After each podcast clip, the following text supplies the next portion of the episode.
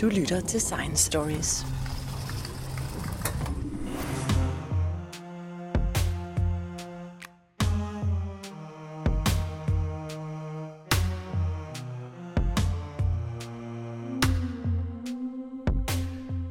Jeg hedder Jens Deget og er redaktør for Science Stories. I disse dage, hvor vi er ramt af covid-19 og alskens andre ulykker, synes jeg, det var værd grave dybt i gemmerne for at finde en god historie, som kunne følge op på de sidste par programmer om jagten på livet i universet. Vi skal tilbage til 1995, hvor Nobelpristageren Christian de Dyve skrev en bog med titlen Vital Dust. Den handler om alle grundstofferne, der er nødvendige for livets dannelse, er skabt i stjerner. Og ikke nok med det, men nogle af grundstofferne kræver kæmpe supernova-eksplosioner for at komme op på tilstrækkeligt store masser og temperaturer til dannelsesprocessen. Det vil igen sige, at vi har været igennem flere generationer af stjernedannelser efter Big Bang, før at stjernestødet kunne danne grundlag for komplicerede organiske molekyler. I Christian de Dyves bog bliver hele grundlaget for liv og livets udvikling fra stjerneskabte grundstoffer og kemiske processer gennemgået. De var nødvendige for dannelsen af det første liv, såvel som avancerede organismer. Det er en meget spændende fortælling. Så spændende, at jeg i 1995 lavede en times program om bogen i Studio 2000 på Danmarks Radio, hvor jeg dengang var journalist. 14 år senere, da jeg var direktør for et EU-projekt om forskningssamarbejde mellem Europa og den tredje verden, bad min chef Ismail Sadageldin, om ikke jeg ville tage med til BioVision-konferencen i Lyon. Her blev jeg inviteret til middag sammen med talerne for konferencen, og en af dem var den 92-årige Nobelpristager Christian de Dyve, hvis bog om stjernestøv, som jeg mange år tidligere havde lavet et radioprogram om. Nu var jeg kommet i godt selskab. Der var flere personer ved det bord med Nobelpriser end uden, og jeg tilhørte klart den sidste kategori. Så jeg prøvede at sige noget, der ikke lød alt for dumt. Jeg startede med at spørge Christian de Dyve, om ikke jeg kunne skænke ham et glas vand. Men Christian de Dyve, han kiggede ondt på mig og svarede med eftertryk. Vand, det er noget, jeg vasker fingre i. Jeg drikker kun vin til maden. Tak. Det lykkedes mig alligevel at overbevise Christian de Dyve om at stille op til et interview næste dag, og jeg var så heldig at have min Negra recorder med mig. Man kan høre på optagelsen af Christian de Dyves stemme, han ville have haft godt af et par glas vand aften før. Og så kan man konstatere, som jeg ofte har oplevet før, når man interviewer Nobelpristager, at man aldrig skal stille ledende spørgsmål, for så får man bidt hovedet af. Lad os høre Christian de Dyve. Du lytter til Science Stories. Christian de Duve, in a way we can thank the stars that we actually exist. Well, thank the stars. I don't think I like that expression because it uh, it implies that stars had something to say or something to do. No, uh, stars uh, had to arise so that uh, atoms, the elements of which we are made, could be made. Stars are atom factories. So carbon, oxygen, nitrogen, those uh, atoms were to be made in stars, yes. From stars to the first uh, signs of life or to the first life, there's an enormous step. Well, I think we should say uh, it a little differently. I don't like to say it from stars. I would say that uh, according to the evidence that we have, life started or appeared on Earth at least three and a half billion years ago. and the Earth was formed with the Sun and the other planets four and a half billion years ago. And for about half a billion years, it was completely uh, physically incapable of bearing life. So that life appeared between four and three and a half billion years ago. That is in cosmic time, almost as soon as the Earth was capable of bearing it. But do you then think that life is a natural consequence of uh, the way that the universe is built up? Yes, I think so. I think that uh, the appearance of life, uh, or the origin of life, was due to uh, chemical reactions. uh, because uh, to, to build a cell, you have first to build the building blocks, the molecules out of which the cells are made. And so it's the same thing with a house. We can't build a house. You must. You need bricks. You need wood for windows. You need glass, and so on.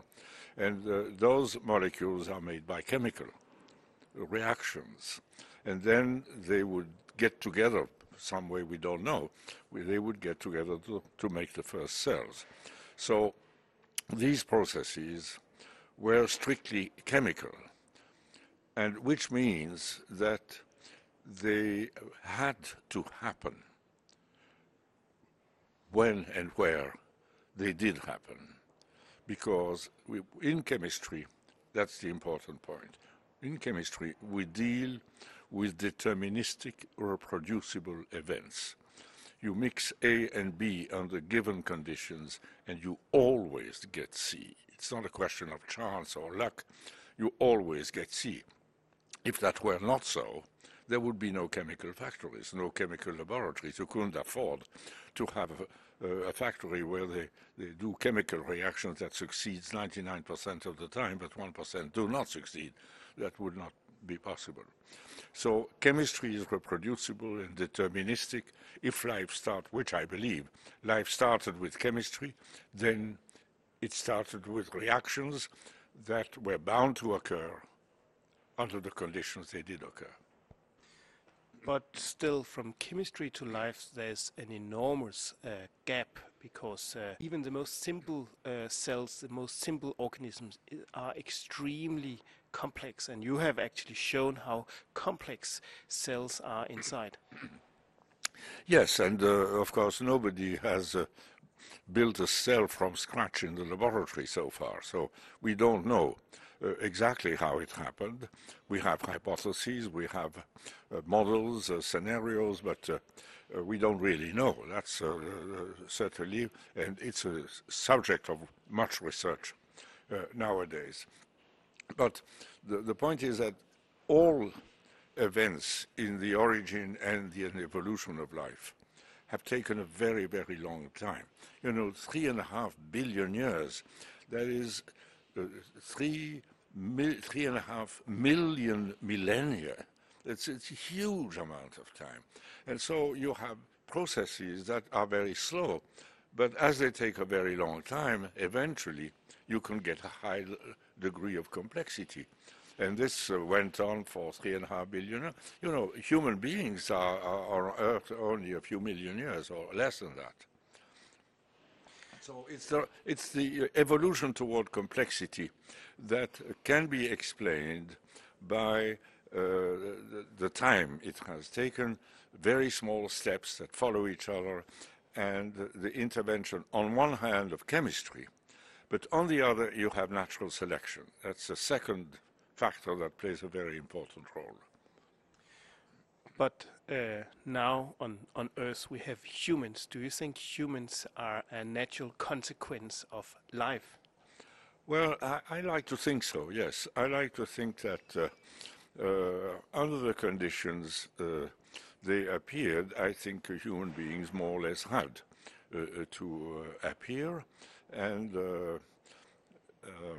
they are part of the natural world. The natural world, I think, is a world in which life uh, must appear, maybe in many different places, maybe not just on Earth, but in around other stars, in other galaxies, who knows.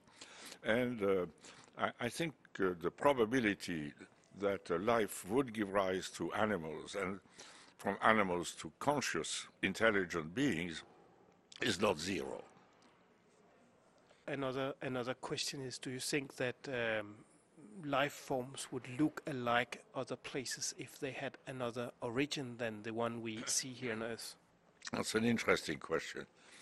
Uh, I would say if on another planet physical conditions exist that are the same as the physical conditions that existed on Earth, four billion years ago, I would expect the same kind of life to emerge. When I say the same kind of life, I, I don't mean necessarily the same cells or the same living beings. What I mean is the same basic kind of life, which is a process based on uh, DNA, RNA, proteins, the genetic code, certain fundamental properties that are common to all living beings and that I would expect to find also on other planets if the conditions were the same as on Earth. So the whole way a cell or life works with all the internal mechanisms, how DNA is transferred into proteins and all these different mechanisms, you think they will be uh, natural uh, or they will naturally occur in another uh, place if life would uh, appear there?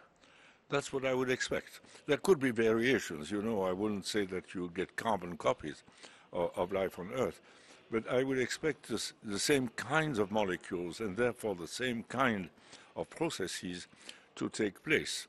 Again, as I said, if the conditions are the same.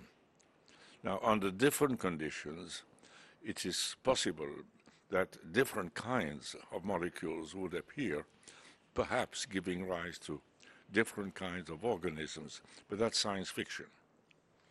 But now we're talking about uh, humans. Do you think uh, humans uh, are here to stay, or will we just be a, a transition in the in the process of uh, of living beings? Well, I think I will ask you the question, and I'll put it differently. Uh, five million years ago, there were no humans on Earth. You know, so we, we are very recent in this very, very long history of more than three and a half billion years. We appeared at the last, the last second in this history. Um, we still have, according to astronomers, uh, the Earth will remain capable of bearing life for another five billion years.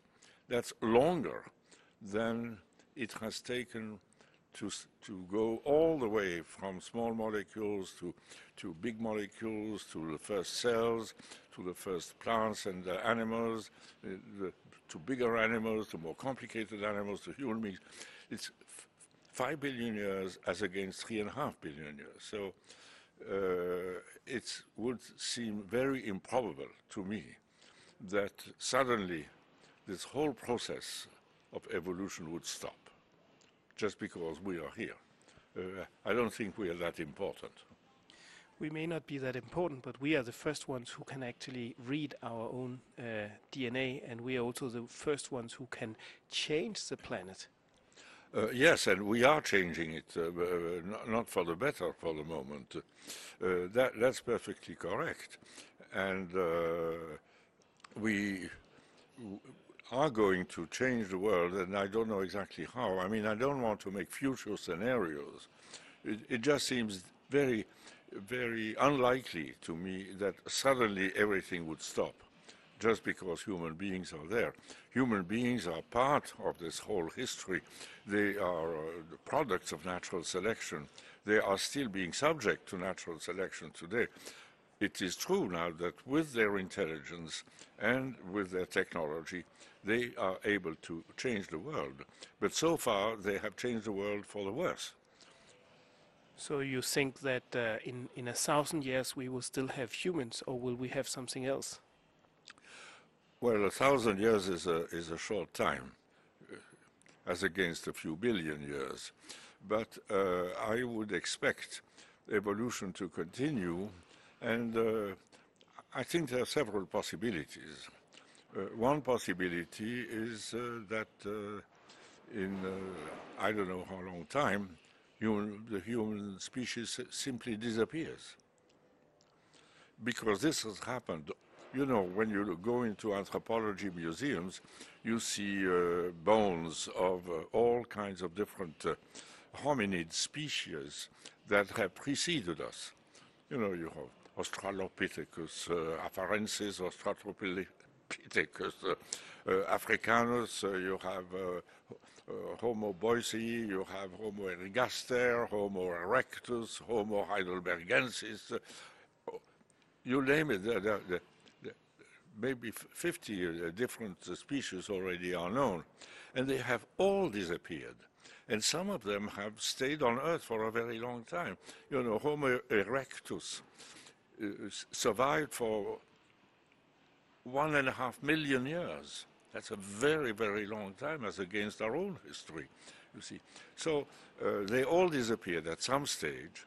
And so I'm not sure that uh, we, at some stage, will not also disappear like, like, like the others.